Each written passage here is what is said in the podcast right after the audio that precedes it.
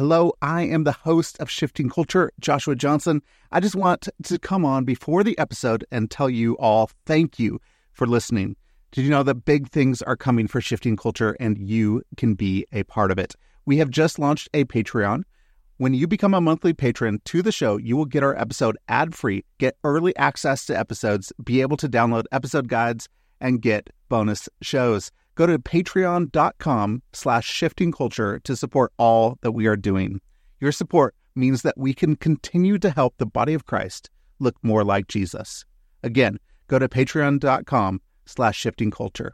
Thank you so much. Now, on to the episode.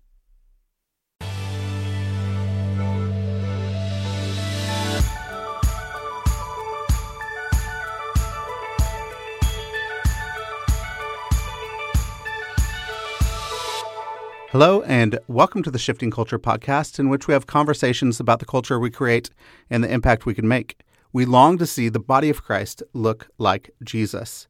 I'm your host, Joshua Johnson. Go to shiftingculturepodcast.com to interact or donate. And don't forget to hit the follow button on your favorite podcast app to get notified when new episodes come out each Tuesday. There's a great opportunity for you. It is the Catalyze cohort I'm leading starting the first week of January. For eight weeks, we will journey with you and give you all the tools needed to ignite a movement to Jesus across the street and across the globe.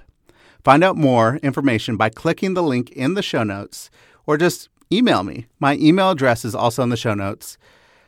Previous guests on the show have included Curtis Sergeant, Neil Cole, and Jonathan Fokker. You could go back, listen to those episodes, and more. But today's guest is Lee Wood.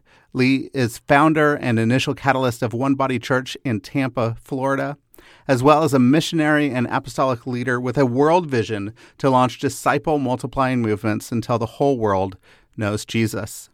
We talk about what it takes to ignite and sustain a movement, lessons he has learned, mistakes he has made along the way, and what he's learned from them, and intimacy with Jesus.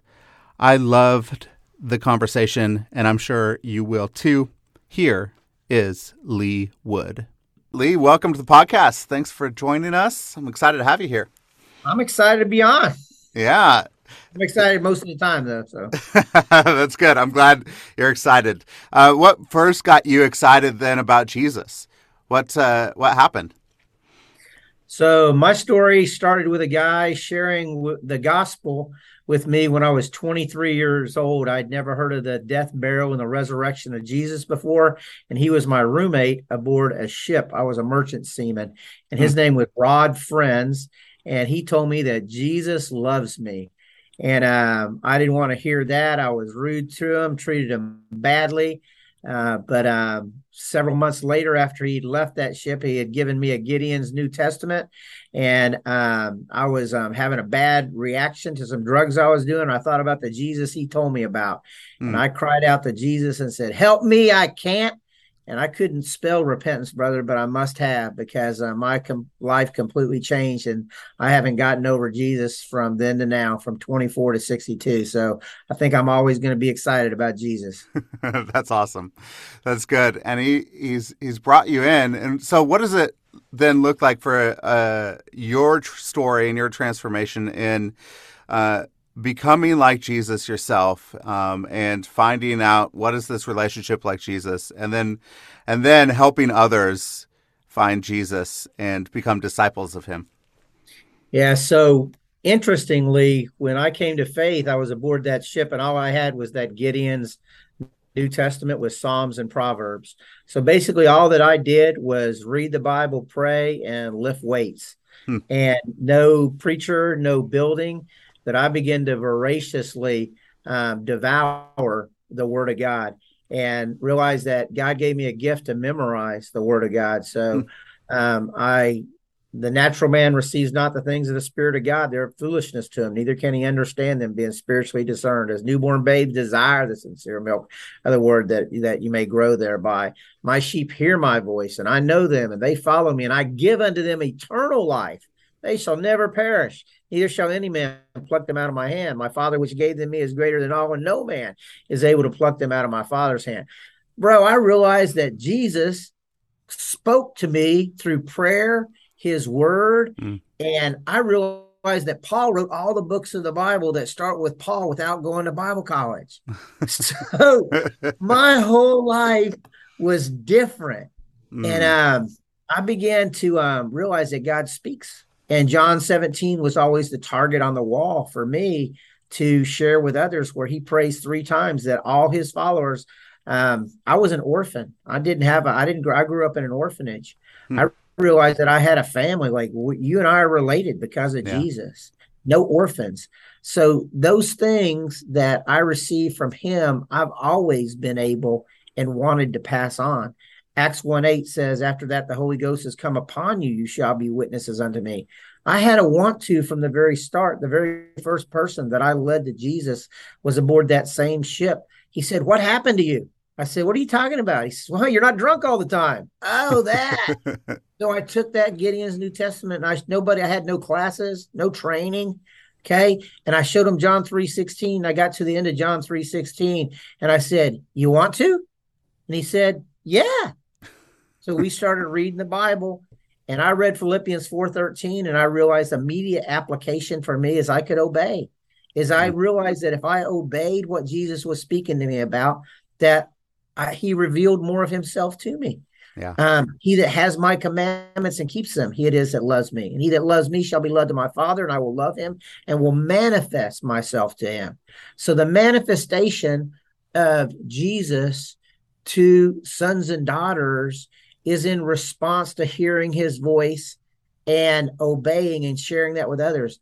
I got that without any um, training whatsoever. Mm. And what I found out at 63 years of age is the same thing that was true at 24 years of age. And that's what I press into mm. from my home to every relationship that God has given to me. And I think that's what Jesus did is he filtered from the many down to the few and so I'm simply trying to follow the model that Jesus left for all of us to obey. And I think that's really what we're doing on this podcast, by the way. Yeah. I, and I think that's great. And that's one of my favorite things is what, what you just articulated is hear from Jesus and then just do what he says and obey that. And uh, if we could all do that, the world would be a much better place. and it would be a much better place. That's John 17. he prays three times for that, that we would be one with Jesus and the Father. Yep. Right? That the world might know. Yeah. And so, you know, for for you as you're you're interacting with other believers and you know that John 17, I mean, one of the things is we have to love one another. Uh, really well so the world will know that we're his disciples. And so one of the things I think what is happening here in the Western church is a lot of not loving one another very well. Um, where are some pockets that you have seen that believers are, are loving each other well, and what does that look like uh, within the groups that you're around? So, in Tampa, where um, I first I had the why, John 17, that the world yeah. might know. And then I got what you actually said. I had to have, I had no model. So I met a guy in the providence of God that said, here's the how, just what you said love God, yeah, love others, make disciples who do the same. So I came back home to Tampa and just started obeying from uh, my home with my wife. And Jesus has done amazing things um, in Tampa, Florida, where we've seen disciples and churches that are those simple kind of micro home churches that we we talk about, right? Yeah. And so in Tampa, Florida, there's a community of those and a consent a network, even a church of churches from Tampa. And we've been again, we've been able to see that from Tampa to Houston to San Francisco. So like not even knowing you guys are doing the same thing from your home in Kansas City. So yep. I think one of the challenges for us, bro, is like there's a lot more than there once was, right? Yeah. Even in our own nation, we're just sort of spread out. And that's why I'm so thankful for um, opportunities like this to be able to connect, communicate, and leverage modern tools, okay, and to collaborate from your house to my house. Like, I got Holy Ghost goosebumps just talking to you on this podcast about it because this is the stuff. This is it. This is it. So when you first started to hear about what does it look like disciples making disciples and he said i want to go and i want to to try that i want to obey i want to actually love god uh, and make disciples, love one another, right? And so, what did what did you do, um, and what were some of the the the things that you learned along the way? Yeah, you're a great uh, podcast uh, podcast person. Like you ask great questions. so, um, I did a lot of things wrong, but I got some stuff. I got some stuff right. So, um, the first person that uh, we ever led to Jesus was the first disciple in Tampa was Amanda Dinan, and she was demon possessed, hmm. and her daughter was influenced by those. So we started with people that were lost, and we led them to Jesus, and they didn't have a lot of inertia toward the prevailing model yeah. of of church at that time. So um, we started um, among the least, the lost, the last, um, just from our from our household. And then as I learned not to go wide, to go deep, which I made that mistake. I mm. I went really wide and I didn't pour deeply into the few.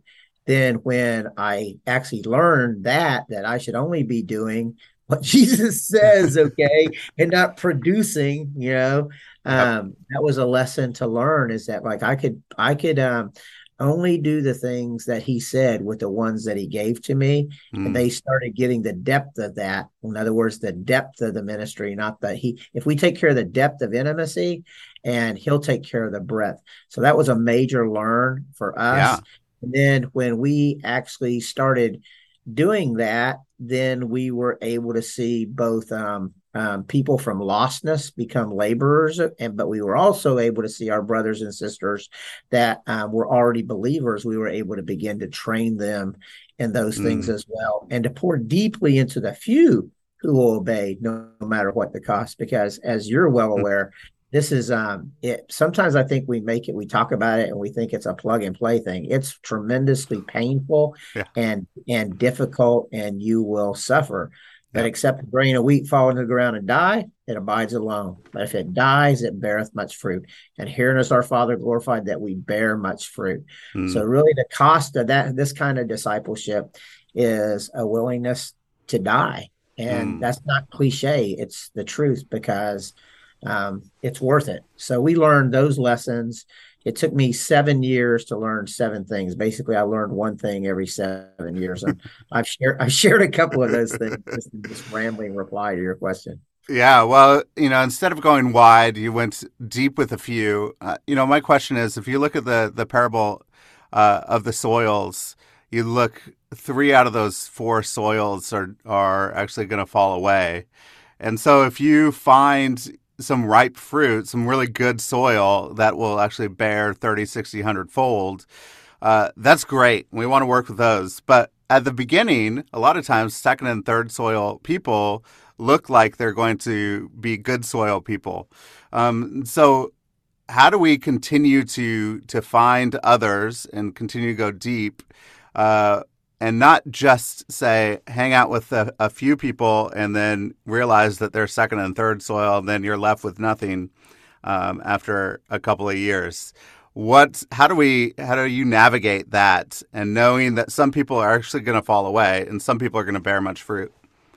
Yeah so uh, that's a great question too. So you realize like if apostolic prophetic people are the point of the spear, right? And I'm a catalyst. Yeah. I, I, didn't even know what I was when the guy was pouring into me. I said, "What am I?" He said, "Like you're a catalyst." I'm like, "What's a catalyst?" so, uh, and then I actually didn't even know that you could be apostolic still. So, I'm good at starting stuff. So, it's the answer to the question is no matter what your gifting is, we all are one, and we have to be able to to filter um, to obedience. Like a lot of people in the mm. kingdom will say, like the son, there's two sons. Hell, I'll do that. I'm really interested in doing that. But then they won't do it. Yeah. So, but the others will say, I'm not even going to do that. But then they go and do it. So the answer to your question is if they're trying at all, continue to spend time inside the mm. assist with them, yep. which doesn't take a lot of time, but also to steward those relationships for those that are trying and those that pull don't chase people. So I find a lot of people doing is they find someone that's totally not interested but will waste your time forever. Yeah. Okay. And they continue to spend like enormous of time, years hmm. with people that are not um that they're really just like uh, yeah, I'll be your friend. I'll right. like act like I'm interested. But what it comes down to is we have to filter through what my shirt actually says those that will obey no hmm. matter what the cost. So that's what Jesus did. Yep. Eat my flesh, drink my blood, or you can't be my disciple. Sell everything that you have, give it to the poor, and come and hmm. follow me. So he used parables and hard sayings to get down to where he spent the majority of his time with the three, the five, the 12.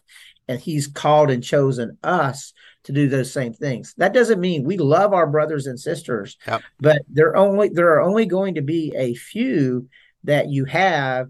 Jesus pr- pretty much laid everything on John 17. I haven't lost any that you've given to me. Yeah.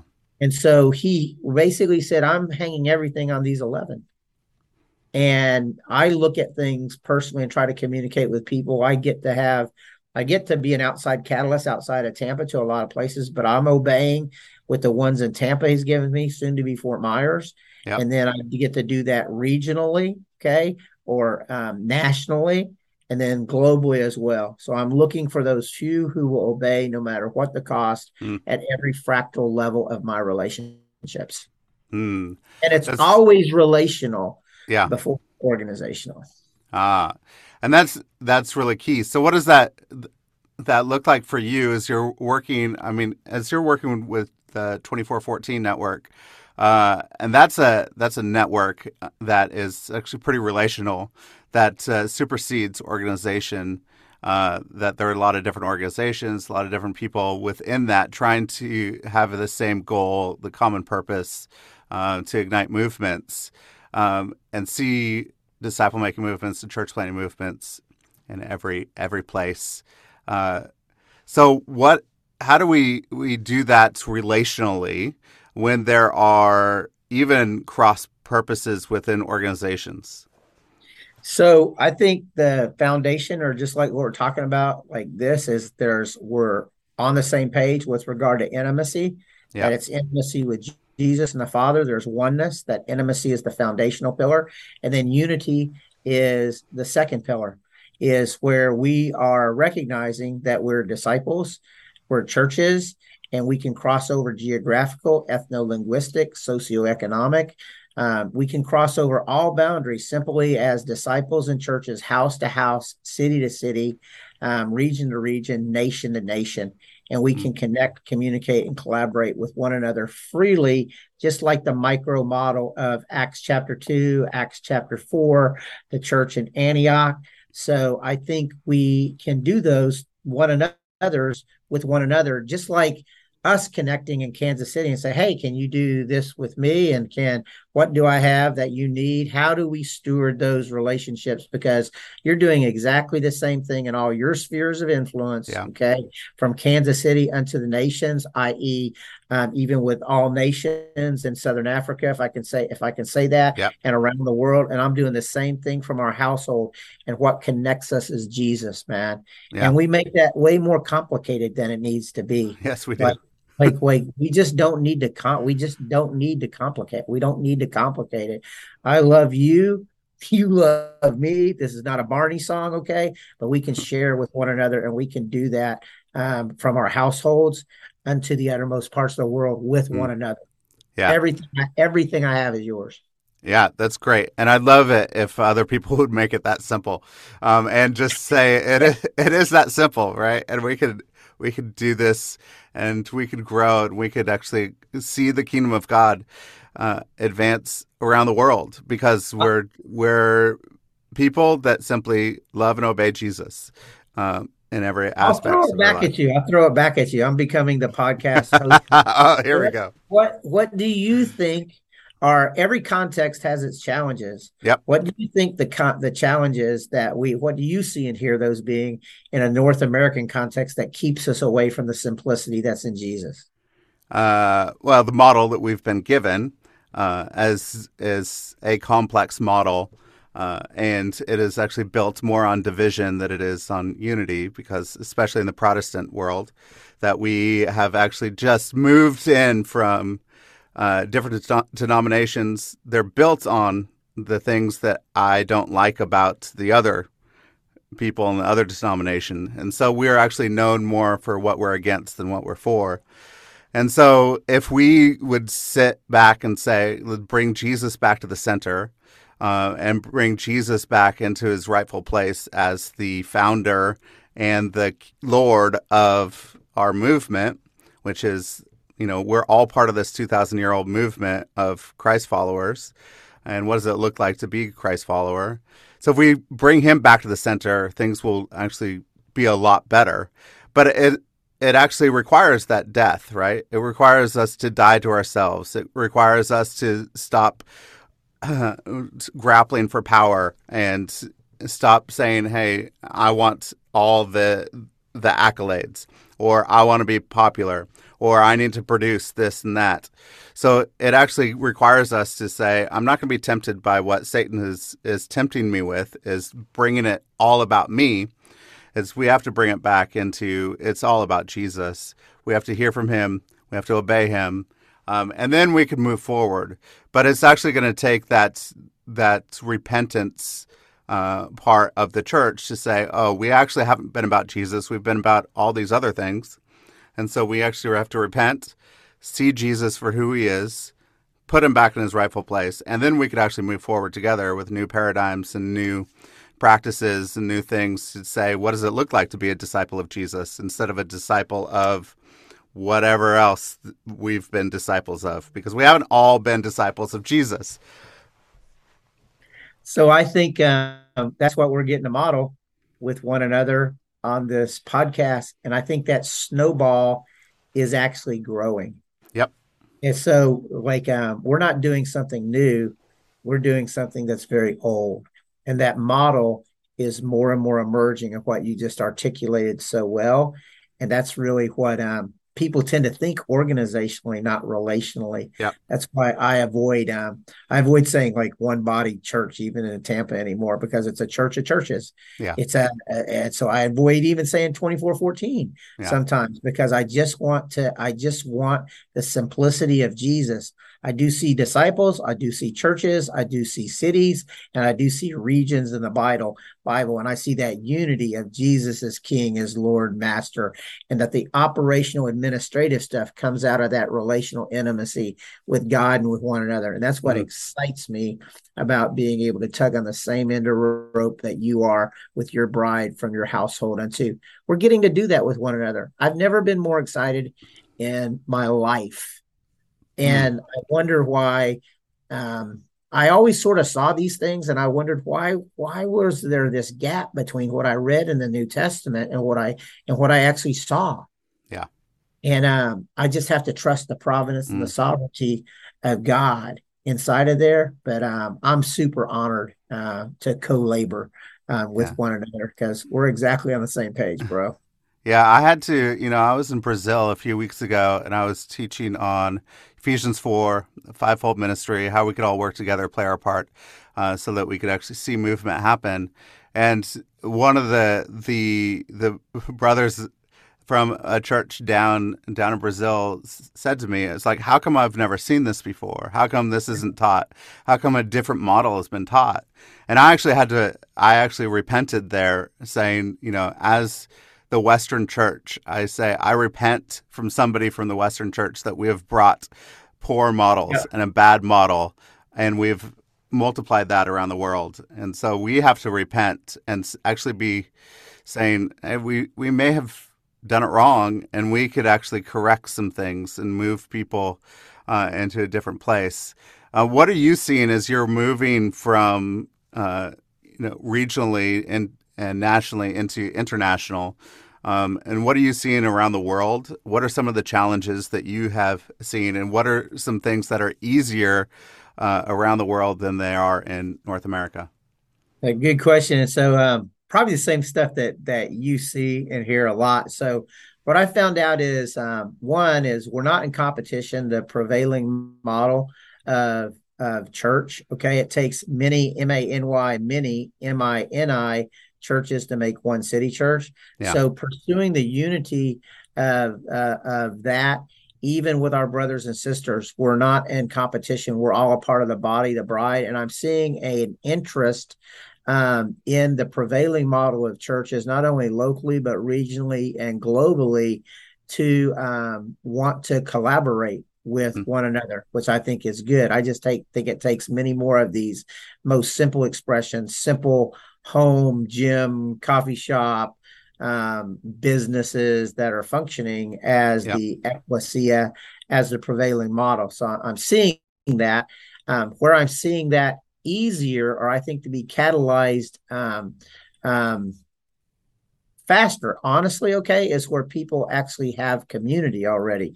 Um, one of the greatest right. challenges in a U.S. context to me is the shortness of our relation, the shortness of our relational ties, yeah. and depra- and depravity of time to actually live in community that way in love with Jesus and one one another. We want to produce that quickly.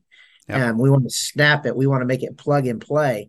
Um, you have to have that in order for Jesus to multiply it. So you have to take care of the most simple expression of that and not think that you can produce that um, by business means. Like I know how to do plug and play. I know how to produce in a business context. That's not mm. the church. Yeah. Uh, so the um, so I see in other places where there's not the preponderance of what you said, the exportation of the prevailing model, yeah. where they're actually closer to community. It actually um, is catalyzed more quickly. One of the one things I'm most excited about is probably over 20% of, of what's remaining unreached, unengaged people groups are comprised of deaf people groups. Well, yep. the deaf are um, are people groups. Okay, yeah. they have in many cases language, but they have community. They identify with one another. So we're seeing deaf reaching deaf not only nationally. I got a report just today of a deaf home church in Pensacola that mm. ha- had four deaf um, for deaf um, college students come to faith and baptized from their house church. And they're doing the same thing in Togo, moving to Mauritius mm. and functioning as deaf and codas or well intentioned hearing, where we actually already have movement among hearing. I think the deaf are actually going to be an example for the hearing of community. Mm. So I'm seeing that, and I get, and you get that I'm way up high, okay? Yeah. I see us, um, um, the um, the deaf, actually beginning to pursue movement patterns and principles in mm. community with one another, with that depth of that, and I see and hear God working in the deaf communities, not only mm. nationally but globally, um, to see um, sort of, um, I believe, uh, a major portion of the completion of the Great Commission, brother. Yeah, and I think that's great. And then one of the things that is needed is to cr- create some the the Bible in that those deaf languages because not everybody, nobody around the world speaks American Sign Language. Americans, deaf Americans speak American Sign Language. So there's also a, a need to figure out language, deaf language around the world too, and that's a huge need. I mean, for people who don't know, we've just recently, just a few months ago, finally completed the first ASL Bible. Um, and so American Sign Language finally has a complete Bible, but and there's a big need there as well of figuring out what does it look like to get the stories of Jesus in the hands of uh, the deaf community. So one thing about that, uh, because I'm catalytic and I agree, but one thing I found out that like ASL is very similar to Kenyan.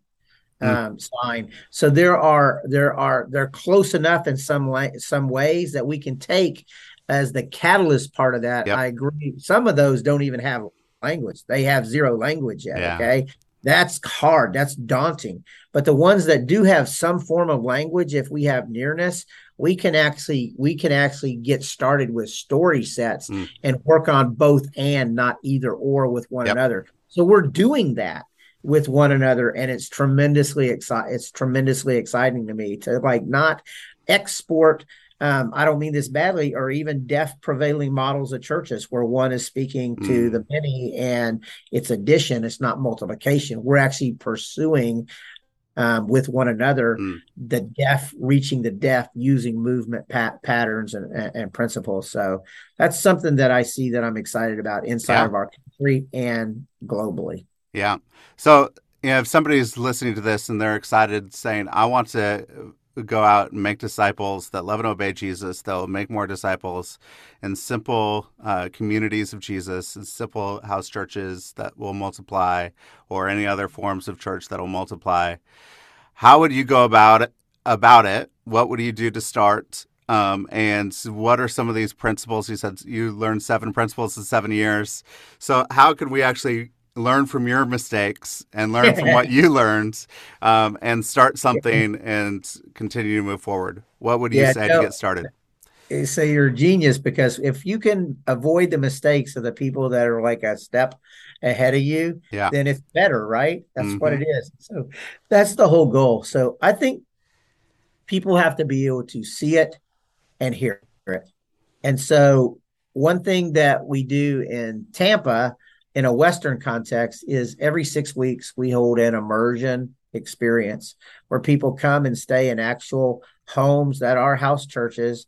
They see a work inside of a community of the, of the community with people from lost to labor trying to transform the culture of that community and then they attend a home church and go to a one day intensive and then actually meet with functioning elders in a western context mm. of a completely decentralized what we're working on is seeing that happen in other places just like you guys in kansas yeah. city us in tampa house to house. That's what 2414 North American Conference is about. The same thing in Houston, the same thing in San Francisco, the same thing in Denver, and to be able to see different models doing that. So hybrids actually are pursuing that in yep. Topeka, in Topeka, Kansas. Now I think you know um, Louis and Tara Constantino. They're yep. they're pursuing that. Same thing in, in Denver. So we have lots of different um, um, cities where people are pursuing this. So I think the first thing is to connect with a city to mm. actually hear and see what it is, not just the training piece. Yeah. So for me, the training piece, we lead, lead with trainings or even re- nobody learned to ride a bicycle by reading a book, man. Yeah. and so nobody's nobody's going to learn how to do this stuff, I believe, by going to a training.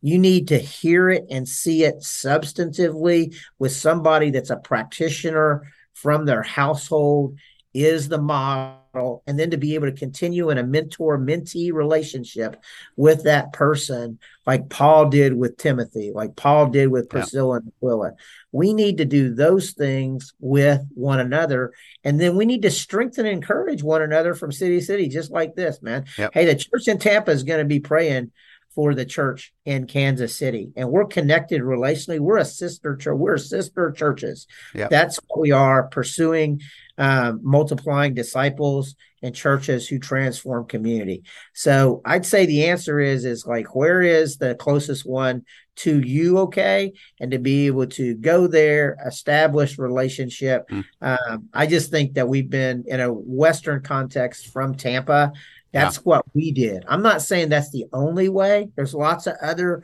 ways, but it has to be relational, um, not organizational. And you have to have you have to have ongoing um, coaching, um, not just okay, you got it, go and do that. Then yeah. you got to stay connected and pouring deeply into the ones that mm. that that he gives to you.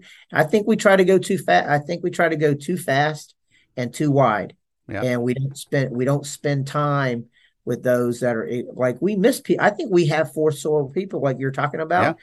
We don't spend the amount of time that we should with them because we're in such a big hurry and we're going so wide. Yeah. Yeah.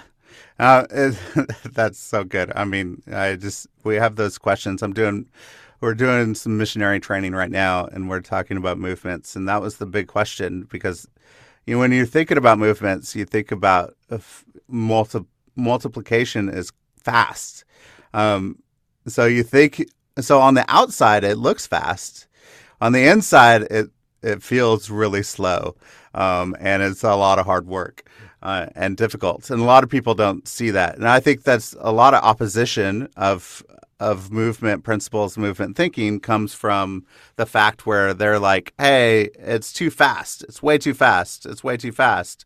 But if they go on the inside of a movement, what it looks like is as deep, deep, slow discipleship with people that are making mistakes, that are learning how to live like Jesus, look like Jesus, um, but are are sinning and Come repenting on. and and and figuring out how to come together. but it's just a deep, deep discipleship work. And so, one of the things is I love that you have to say, let's see it, um, and not just to make judgments about it from the outside because of, of what we see. We don't actually see the inner workings of what it looks like. Um, and two, I think it's really good to say, all right, you're you're gifted a certain way. There's different expressions of what this looks like. Yeah. Um, and so what are you seeing as different expressions of the body of Christ uh, around the world or right here where you are in Tampa? What does that look like? Uh, you said something. Maybe it's in a coffee shop. Maybe it's somewhere. This. What What does it look like? We so man, you are hammering stuff that is so good that I don't get to hear a lot of people say. So I just want to say this has been a massive blessing. Like mm. completely all this with you, but what you just said because we sell multiplication. Yeah. We're so Western. Oh, here's the byproduct. No, multiplication is just a byproduct of being those types of disciples. Okay. Yeah. And it's painful and it takes time. And I don't get to hear people say that. So thank you. Mm. Okay. Mm. So in Tampa, what's emerged is and is continuing to emerge is the multiplication of disciples, churches, leaders, which we didn't get at first, yeah. and businesses so that you have a scaling, sustainable ecosystem. Mm. So, in other words, like if you want to see the Priscillas and the Aquilas and functioning as the ecosystem, administrated and operationally and caring for the poor, like the feeding of the widows and the daily administration, you actually, that has to function as the ecosystem of the ecclesia yeah. over a geographical area. And so I don't mean that badly, but but scaling and sustainable fragmentation of individual silos of the prevailing model of church doesn't see the transformation of culture. Right. So what we're actually working on and trying to include others in is recognizing we have to have people that businesses actually function as see as part of the ecclesia. So yeah. in other words, your customer your employees, and your suppliers are all potential streams of multiplying disciples and churches.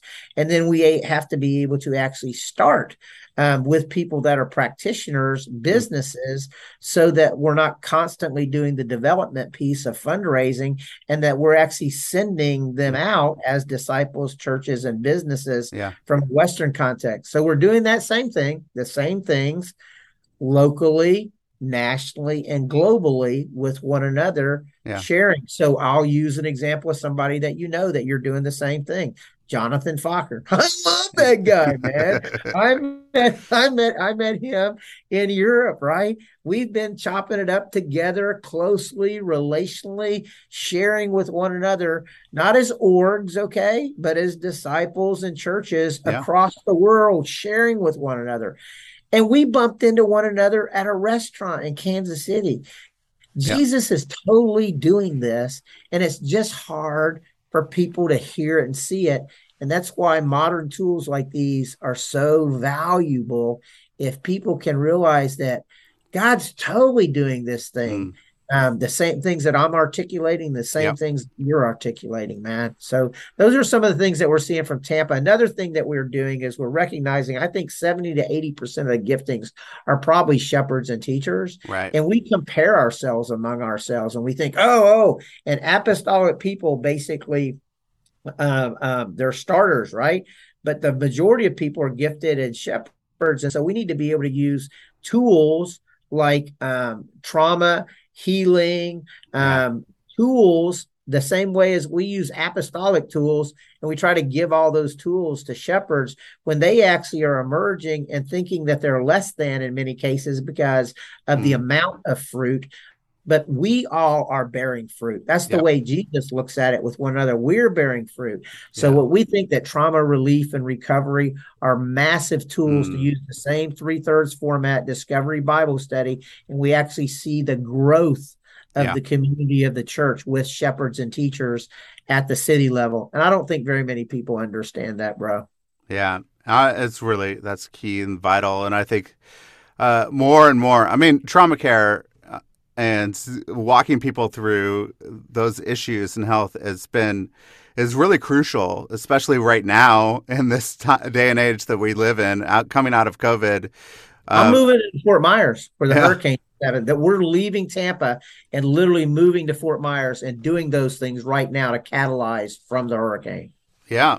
I mean, and we're seeing it all over. And so we have to to get that accomplished and we have to say what does it look like to make disciples uh, there. I mean, I've heard a statistic recently that about 60, 67% of the U.S. population uh, has felt depressed and anxious wow. recently. So depression and anxiety is skyrocketing, and that that's up from about uh, about 20 years ago. It was like four or five percent of the population, um, and so if we don't have tools for shepherds uh, right. in our communities, um, we're actually we can't do any apostolic things um, because nobody's going to want to continue to to obey. So, and we're seeing that around the around the church that because we're not actually discipling people through, to obedience to Jesus and shepherding their heart through the trauma that they've been through and the depression that they feel, they're actually leaving, trying to find it somewhere else because they they're hurting and they know that they need it, um, and so it's crucial. So thank you for putting some tools into the hands of the shepherds and knowing that they actually have a big part to play. We try to mobilize people. Like I see these, like the giftings, like you're training on it already in Brazil. But apostles are like, well, hey, we label people that that are shepherds that are probably forced soil people and just because they we try to mobilize yeah. shepherds or we try to mobilize even apostles before you actually deal with the junk in the trunk you know yep. like so the people that are coming out of prison um, uh, the people that are uh, that are um, coming in addiction recovery where the enemy meant to destroy them you're trying to mobilize them even apostolically before healing takes place we're just in too big a hurry yeah. um, with that, and we have to slow down. That's my biggest counsel to people that are apostolic is like stop bouncing all around and take care of that in your backyard and yeah. and and work with the shepherds and teachers as they're emerging instead of just trying to do stuff just by going mm. and sowing. Um, that's where um, i will be. I'll I'll get up on my soapbox here as I hear DMM and CPM people talk about oh, oh that's social justice. Now that's obedience to Jesus, man, yeah. in your in your backyard. You got to do Matthew 25 and Matthew 28. Yeah. To the least of these, my brothers and sisters, that's just as much going and sowing the gospel as is as going and sharing your testimony, your personal story. Is staying there long enough to see them emerge and wanting to mm-hmm. actually engage inside of that as a follower of Jesus who hears, obeys, mm. and wants to spread. So that's me on my soapbox about uh, people saying that social justice is not DMM CPM. yeah, that's good. And I think that, you know, as we're trying to to create something, start new things. So if you're apostolic, you're a catalyst, you're trying to start new things. One of the things that you're you're good at and you should be good at is creating some scaffolding uh, for people for the movement to start to emerge and and things to start to multiply. Uh, I see a lot of people and catalyst apostolic people, people in DMM and CPM, they take their hands off of the the thing that they've built and it crumbles. Um, and there's nothing inside, no structure on the inside, uh, and things haven't actually been built. What are the things? How how do you raise up uh, some leaders and multiply leaders so that you could establish something on the inside and things aren't crumbling when you leave? That's you are great, great questions. So you need to see like there's a biblical framework for um, um, leadership that emerges out of the work that you're hmm. actually mm. doing. Um, I think one, we need to be recognizing um, people um, that are emerging as leaders as just servants of yeah. what they are, okay? And then recognition, elders, elder. So in Tampa, it's really interesting. If I look across the network of churches or the church of churches, we have people literally in hundreds, 90s, 70s, 60s, 50s, 40s, 20, 10s, and children. It looks like generationally as the hmm. church, mm. family, and elders are eldering. And so we appoint elders just in a biblical fashion yeah. and they're functioning at a city or over a geographical area, and they have all of the giftings. They have all fivefold giftings um, represented um, over geographical areas apostles, prophets, evangelists, shepherds, and teachers.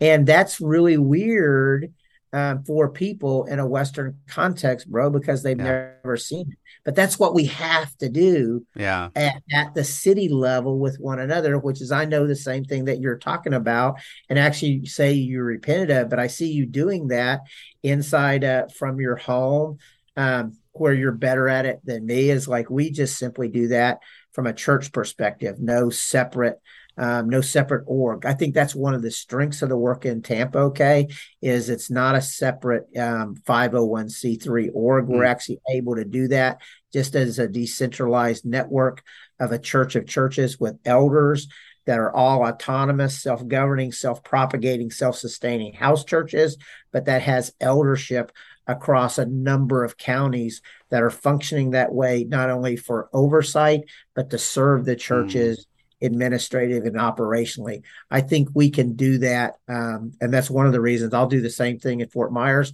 But yeah. I stayed for 10 years in Tampa, bro. I didn't leave. I didn't bounce around. I stayed and did the hard yards here and went through that training cycle. And now we're able to be able to pass those things on nice. to other cities. So nice that's exciting to see it. Now let's see it in other cities. Let's pass it along and uh, grow this grow this thing.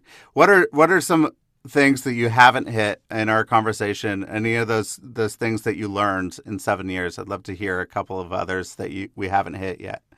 Yeah, well, I haven't said them, so I'll go through them and I'll. All right, let's do it. So, so one, but you got them basically. One is we take care of the depth. God takes care of the breadth. It's intimacy with Jesus and the Father. If you don't have that, nothing's going to work. Hmm. Two, pour deeply into the few who will obey no matter what the cost. Don't go wide, go deep. Three is I'm most encouraged by because he's faithful. Keep doing what you're doing and you will get better at it. Hmm. So we win if we don't quit because Jesus is faithful. So yeah. um, we're going to win. We're, we're, we're, winner, we're winners because of Jesus. Hmm. Four is um, obey and train others. This is a big one for me is we can't pass on what we don't possess. Yeah. so sort of my pet peeve is people that write books about dmm and cpm but aren't practitioners themselves yeah. okay? So that's one of the things is um, i think we have to have disciples.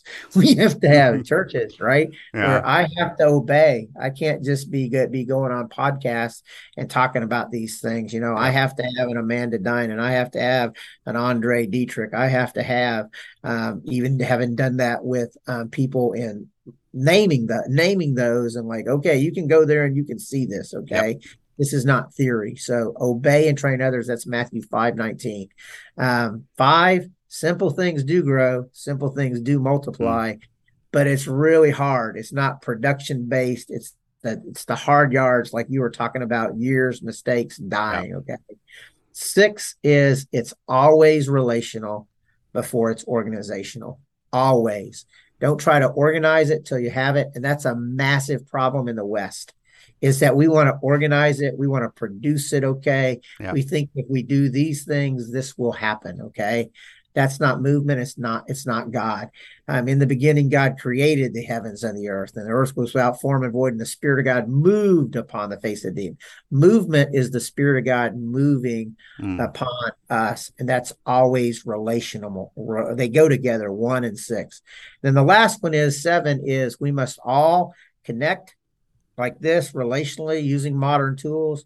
We have to communicate with one another, and we have to collaborate mm. in love and unity as disciples and churches till the whole world knows. This podcast is pretty much an example, um, house to house, city to city, nation to nation, uh, actually all of those seven things with one another, brother.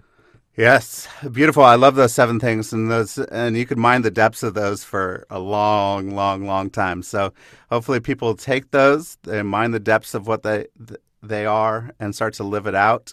Uh, that's good. A couple questions I have I like to ask at the end. One uh, is if you could go back to your 21 year old self, what yeah. advice would you give?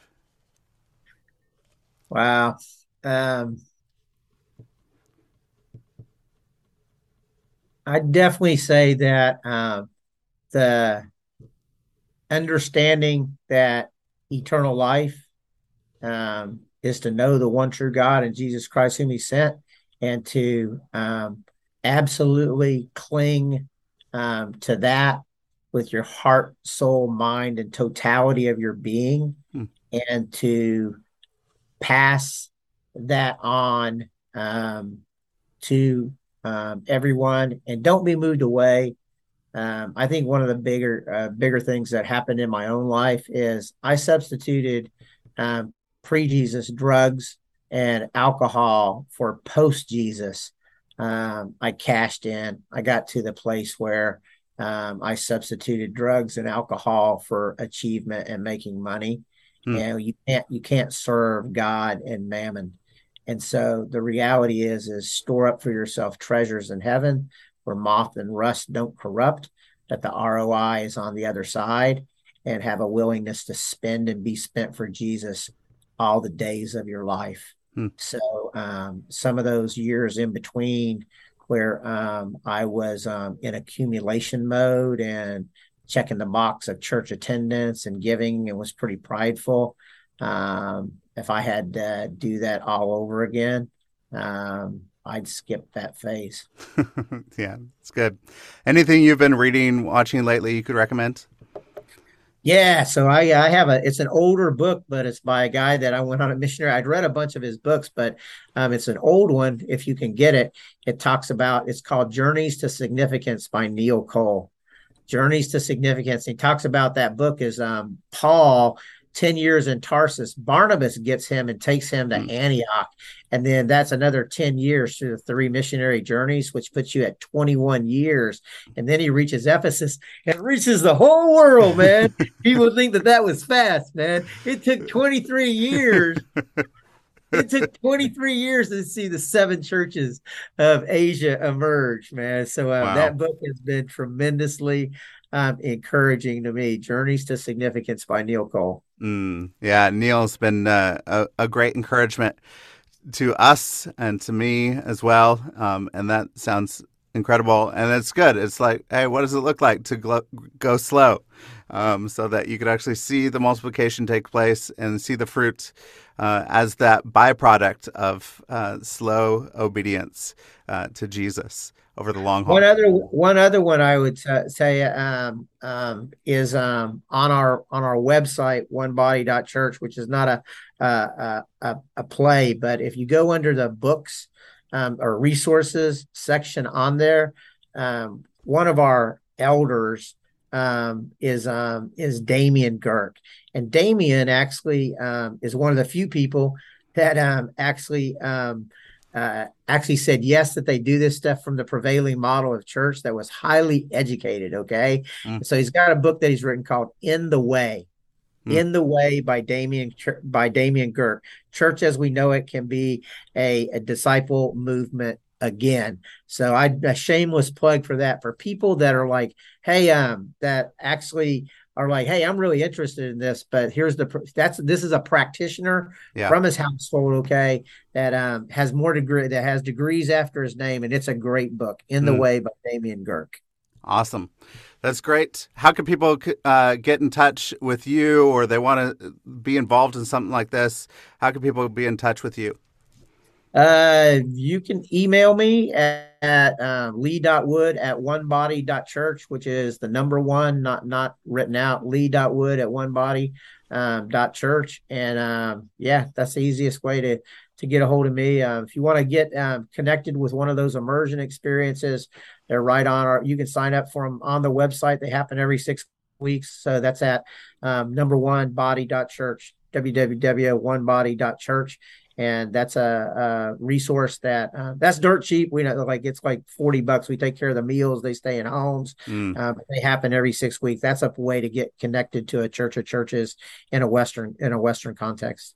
Excellent. Well, Lee, it was a fantastic conversation. Walking through what does it look like to ignite movements, be seeing movements being sustained, uh, disciples making disciples, um, and what does it look like to go slow, raise leaders, um, and uh, it was beautiful. So, thank you for this connection. Thank you for this uh, this podcast and this interview. It was uh, fantastic. So, thank you. Yeah. You're welcome, and best is yet to come, man. I'm like That's a right. parasite. I'll grow on you, bro. Thanks.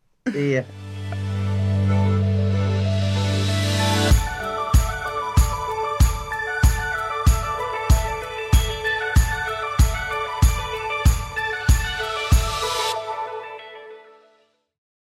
Thank you so much for listening to this episode. If you want to see more episodes like this, go to patreon.com slash shifting culture and become a monthly patron of the show. You can help us produce more episodes so that we can see the body of Christ look more like Jesus. If you become a patron on patreon.com slash shifting culture, uh, you will get early access to episodes. You will get episode guides. You will get bonus shows, hopefully, and more. So go to patreon.com slash shifting culture and become a monthly patron. Also, leave a rating and review on Apple Podcasts. Uh, it really helps us out and helps us find new listeners to the show. And just go and share this podcast with your friends, your family, your network, people that you think would enjoy it as well. Thank you again for listening to the show. I hope you have a great week.